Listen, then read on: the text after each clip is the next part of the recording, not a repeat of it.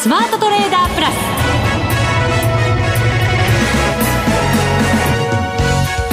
全国のリスナーの皆さんこんにちは。内田まさです。この時間はザ・スマートトレーダープラスをお送りしていきます。この方をご紹介しましょう。国際テクニカルアナリスト福永博之さんです。こんにちは。よろしくお願いします。よろしくお願いします、はいさてマーケットなかなか下げ止まってくれません、はい、今日も日経平均株価安く終わりまして173円72銭安1万6552円83銭となりました、はい先週の木曜日で1万8000円台半ばありましたから、はい、そこからさらに2000円も下げてということになりますね。すね本当にあのスピードが速いですよね。はい。はい。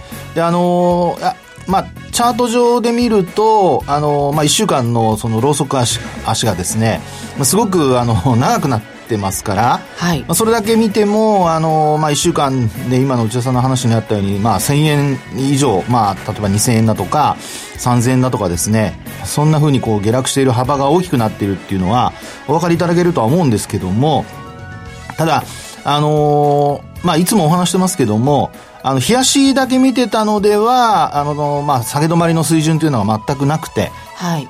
あの、期間にもよりますけどね。ただもう今本当にあの、2016年ぐらいまで遡らないと、あの、まあ、下げ止まりの目処になりそうな節だとかそういうものが見当たらないので、まあ、そう考えるとですね、えー、日経平均株価、まあ、あの、短期の冷やしだけ見ていたのではもう全く、あの、まあ、下げ止まりの目処がなくて、えー、チャート上どう判断していいかわからないというような方が多いとは思うんですよね。はい、ですので、あのー、まあ、今回からでも構いませんので、まあ、できれば、あの、月足からチャートを見るように。で、月足も、まあまあ、やっぱり最低10年以上のチャートを見るぐらいの、あのー、形をこう、なんうかね、習慣にしていただくと、はい、大きく下落している時に、まあ、どのあたりで下げ止まるのかっていうのがこう見えてくるのと、あのそれは、今回の下落がとても激しかったから長めに見るというよりは、はい、常日頃から長めで見る癖をつけておきなさいということ。そういうことですね、はい、でないとあのやっぱり、えー、まあ本当にあのよく言うその元暮らしじゃないですけど東大元暮らしじゃないですけども足元をやっぱりちゃんと分かってないといけないんですよね、はい、なので、まあ、あのそういうところをですね後ほどちょっと、まあ、詳しくご紹介したいなというふうに思うのとあとそれからちょっと最近ドルが強いですよね。ドル強いですえっ、ー、とドル円で見ると今108円65銭66銭あたりで、はい、今日109円台ミドルもありましたからね、ね、ありましたからね、はい、で、まあ、そのあたりもですねちょっとこれまでダウが下がるとドルも下がるというような連動してた動きがこう、まあ、ずれ始めてるのとそこのずれが何を表しているのか、ね、はい、はい、まあ、その辺も後ほどお話したいなというふうに思います。はい。わかりました、よろしくお願いいたします、よろしくお願いします。それでは番組進めていきましょう。この番組を盛り上げていただくのはリスナーの皆様です。プラスになるトレーダーになるために必要なテクニック心構えなどを今日も身につけましょう。どうぞ最後まで番組にお付き合いください。この番組はマネックス証券の提供でお送りします。スマートトレーダー計画。よーいドンさあ、それではまずは株式市場から分析です。日経平均株価改めて173円72銭安、16,552円83銭で大引けとなりました。はい、ただしトピックスはプラスで終わりまして、プラス12.38ポイント、1283.22ポイントです。そうですね。はい。で、あの、トピックスは今日の上昇で実は3日続伸なんですよね。そうなんですよ。はい。で、まあ今、先ほどお話しましたように日経平均だけを見ていると、特にあの、冷やしだけ見てるともう、あの、下げ止まりの節がないので、まあその辺がやはり皆さんの不安要素でどこまで落ちるんだろうと。いう形になるんですが、はい、えー、ちょっとですね、皆さん、あの、まあ、あこう、チャートは月足なんかのチャートで、えっと、例えば、まあ、2009年のですね、えー、1月ぐらいから見るとか、まあちょっと長めのチャートで見ていただきますと、あの、株価の、まあ、安値をつけたとこですね。で、これどこを安値にするかっていう起点はあるんですけど、例えば、まあ今お話しした期間の間で言うと、アベノミクスが始まる前の安値。うん、で、これはやはりあの、今回の相場がスタートした起点になってますので、はい、まあそういう意味では、あの、2012年の6月あたりというのが、えー、っと、8100、えー、35円ですかね、安値が。そうか、まだこの頃って8000円台なんですよね。ですね。で、えっと、一番安いところで見ると、2011年の12月が8272円とかありますけども、はい。はい。まあ、そのあたりのですね、えー、ところをまず基準にして、で、えー、まあ、えっと、2018年10月までの高値で、うん、まあ、あの、カウントしてみますと、えっと、直近というか一番安いところですと8125円というのが安値ですかね、取引時間中の。はい。はい。で、そこで見ると、えー、っと、まあ、ちょうど半値押し水準というのが、16,291円。1万6 291円ですね。290、はい。はい。で、今日は1万6358円までつける場面がありましたので、はい。まあこれ、残念ながら、こう、日々安値更新してますから、そういう意味では、あの、まあ、安値水準というのがどんどん切り下がってきていると。そうですね。まだ下げ止まっていないという判断になりますね。はい。で、あの、まあ、残念ながら、このまま下落が続いたとしますと、今お話しているような半値水準、うん、まあ、このあたりが、実際にこのアベノミクス相場という、この、今の、まあ、これまでの上昇局面での、まあ、一つのそのサイクルといいましょうか、値幅というふうに考えた場合に、はい、えー、アベノミクス相場の前の安値から、まあ、高値まで。これは、まあ、あの、一般的に考えられる値幅かなっていうふうに思うんですよね。はい。はい。で、まあ、そうやって見るのと、あともう一つ、あのー、今度は、アメリカの相場を考えた場合に。ダウ、はい、ナスダック、S&P トランプ相場ですよね。あ、ってことは、じゃあトランプ大統領が、えっと、選挙で、えー、勝った日。勝った日。受かった日じゃない選挙で勝利した日ね。勝利した日。はい。そこを起点に考えるっていう考え方もあるんですか？そうですね。その通りです。はい。皆さん、察しがいいですね。はい。これ、あの、打ち合わせも何もしてませんからね、皆さん。そうなんですよ。いや、必死ですよ、今。酒止まりを下げるためにね。ねはい。本当に。それでですね、酒止まりの、まあ今のその、トランプ大統領が誕生した、えー、のがですよ。日本時間でまあ、あの、トランプ大統領が勝利というのが伝わってきたわけですよね。そうですよね。はい。だいたい3時過ぎ、夕方ぐらいでしたかね。最終的にはその辺ですよね。えー、で、あとですね、まあ、トランプ大統領の票が伸びるに従って、えー、株価を下げていったと。はい。で、その下げたところの安値が、これも取引時間中になりますけど、えー、1万6千、これ、えっ、ー、と、2016年の11月ですね。はい。えー、1万6千111円。うん。ですから、まあ、291円という半値押し水準下回ったところで、今度トランプ相場というふうに考えた場合には、まあ、トランプ相場が、まあ、日本株もね、押し上げたというふうに考えますと、今お話しているように16,111円。はい。まあ、これもですね、一つ節として考えられると。で、もしそこを割り込むとなると、もうあの、イギリスのね、えー、国民投票で、あの、EU からの離脱が決まった、はい。あの、ブレグジットが決まった日ですね。これが、まあ、あの、同じ年の6月。6月、はい。はい。ですので、まあ、そのあたりまでですね、落ちる可能性が、まあ、あの、可能性としてですけども、もちろん考えられると。はい。なので、まあこうやって見ていきますと、まあ今月のこの下落幅というのがもう、あの、えー、いっぺんにこう落ちてきてしまったために、えー、そういった、まあこれまで見ていただいたような、こう、例えばブレグジットを起点にしてね、お話をしたりとかしてたわけですけど、まあそこまでもう戻っちゃうと。うん、ですので、こういうのがまあよく言うその行ってこいっていう感じになってしまうんですけど、結果的に3月相場でそこまで行ってしまうのかどうか、まだ、あの、来週、再来週までありますからね。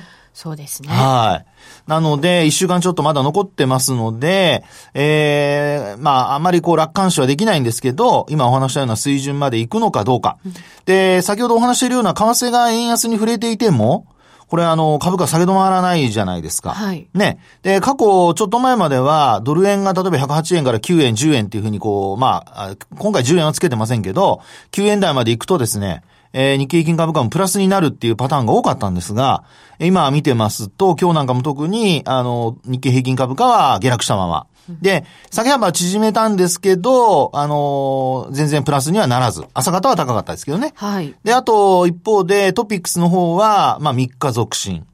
で、この違いをどう考えるかですよね。うん、で、あのー、このところの、まず一つ注目されるのは売買代金の多さですよね。はい。今日も、あの、4兆円超えてます。はい。で、昨日も一昨日も超えてますので、まあそういう意味では、あのー、もう、ずっとこのところ4兆円。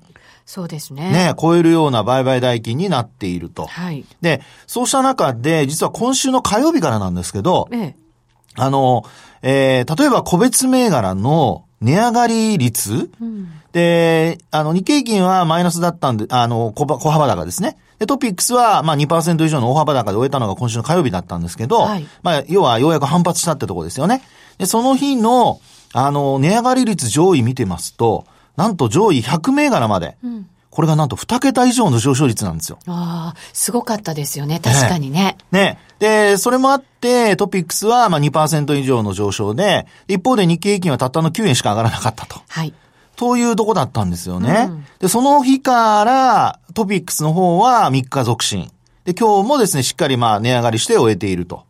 で、こうやって見てみますと、あの、日経平均はどうしてもやっぱり225採用銘柄の、あの、特に、えー、いわゆるその寄与度の高い銘柄ね。そうですね。で、今日なんかは、特にあの、2銘柄ですね。ソフトバンク。はい。あと、そして、ファーストリテイリング。あともう一つありますね。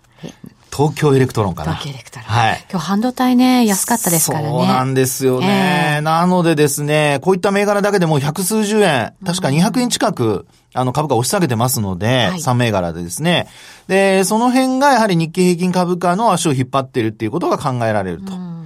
うんですので、まあちょっと寄与度が高くて、あのー、上昇するときにも、もちろんプラスに働きますから、トピックスが、まあ安くても、あの、しっかり上がるっていう状況だったわけですけど、はい、直近では逆転して、トピックスが、あまあ値をしっかり保って、で、少しずつ、あのー、まあ上げてくる中で、日経平均は逆に、えー、下落が続いていると。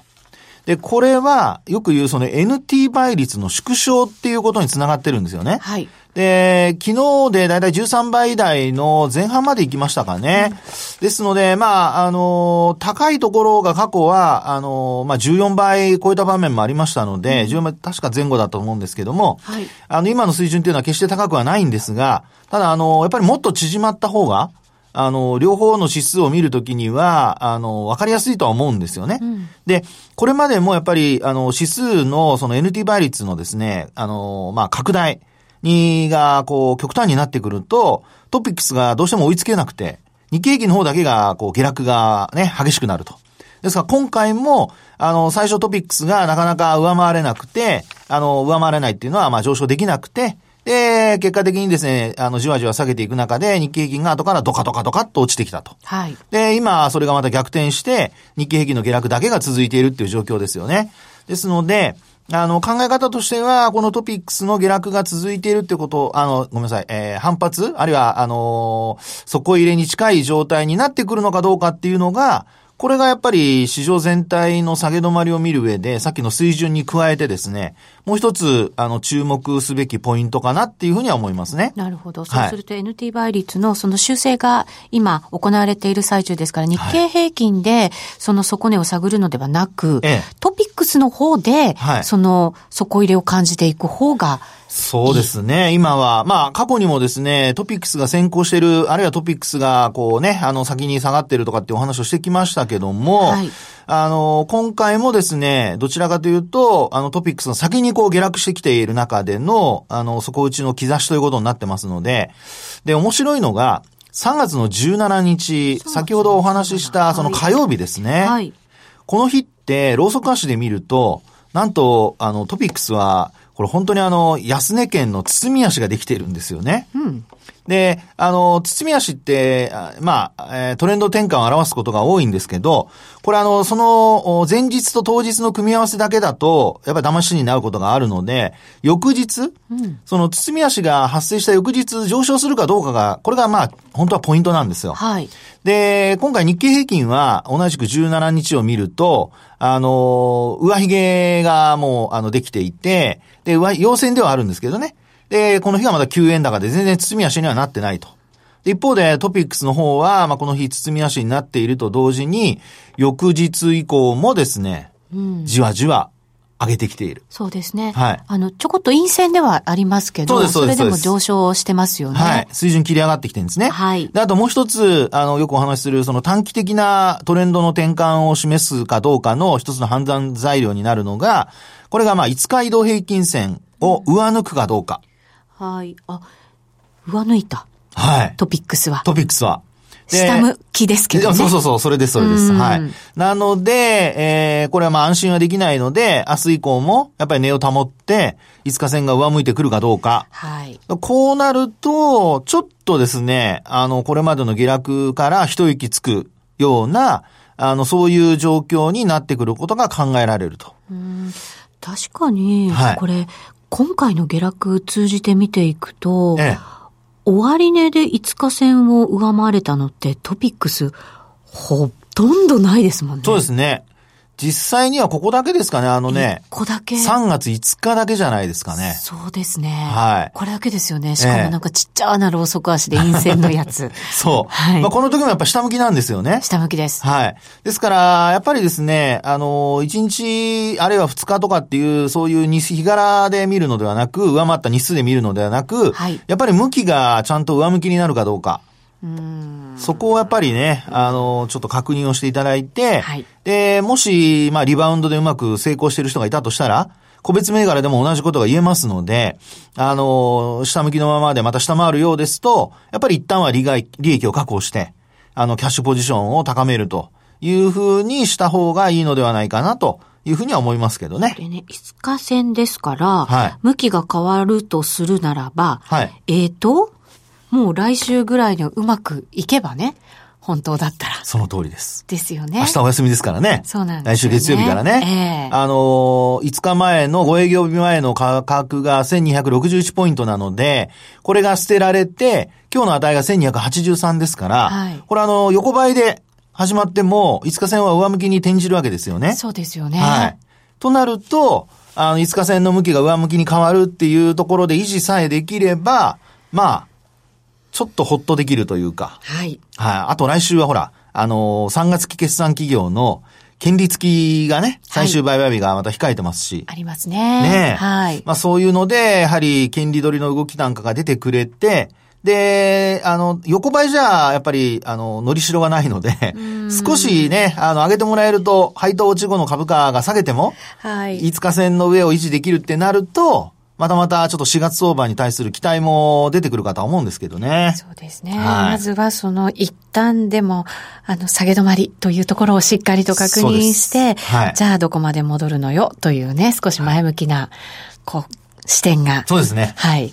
変えられていくということになるわけですね。ただ、一応まだ、あの、リバウンドの範囲なので、それは皆さん忘れないように。いい材料がね、しっかり出てこないとダメだってことですね。ですね。まあ、高値掴みにならないようには、やっぱり戻ってくる過程では注意をしていただきたいなというふうに思いますけどね。そうですね。ここまでの下落でしたから、はい、本当ここまでは来ないだろうみたいな、もうそろそろだろう、もうそろそろだろうってね、なんかね。本当にね、上昇に慣れてくると気持ちがそういうふうになっちゃうので、はい、まあ、ちょっと私も反省しております。はい。私も反省しております。はい、以上、スマートトレーダー計画用意ドンでした。日本株投資をお楽しみの皆様。今注目のアメリカへ投資してみませんか？米国株に興味はあるけれど、なんだか難しそうだなと思っている方。実はそうではありません。米国株は1株から購入可能。株価は100米ドル以下のものもあり、1万円程度の投資で、あなたも米国企業の株主になれます。少ない金額から投資でき、始めやすいのが米国株の特徴なんです。多くの企業では配当は3ヶ月ごとに支払われるので配当金をもらえる楽しみもあります。日本でもサービス展開するアメリカ企業は多く、日本人にも身近になっていることで、米国株投資を始める方が増えています。マネックス証券の米国株取引手数料は税抜き0.45%で、最低取引手数料は無料。買い付け時の為替手数料も2020年3月末日まで無料です。なお、買い付け時の為替手数料については4月に見直しする予定です。マネックス証券の米国株は特定口座にも対応しており、3500銘柄以上の取扱い銘柄をスマートフォンアプリでも取引が可能です。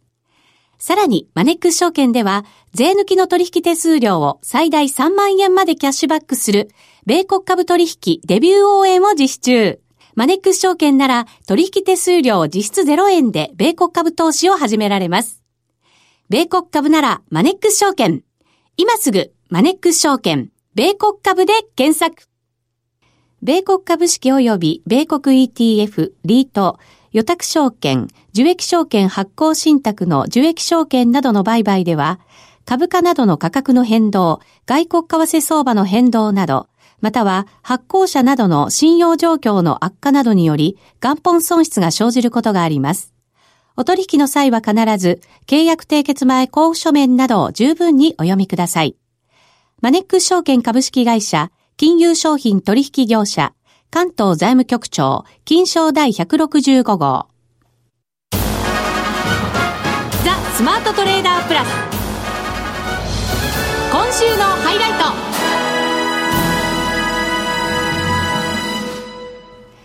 さあ、それではここからは為替の分析していただきましょう。現在ドル円109円飛び7銭飛び8銭あたりということになっています。109円、また再び乗せてきました。そうですね。はい。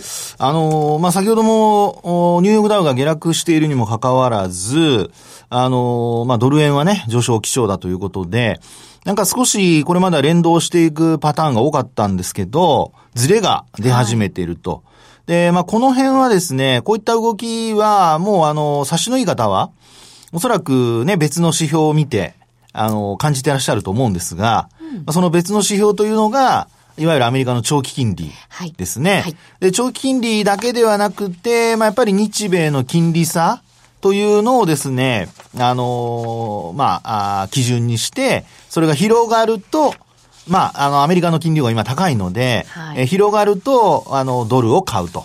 で、一方で、えー、縮まると、まあ、ドルを売って、まあ、買う人は円を買ったり、うん、あるいはまあ、本当に利食いだけでキャッシュポジションにしたりという形ですよね。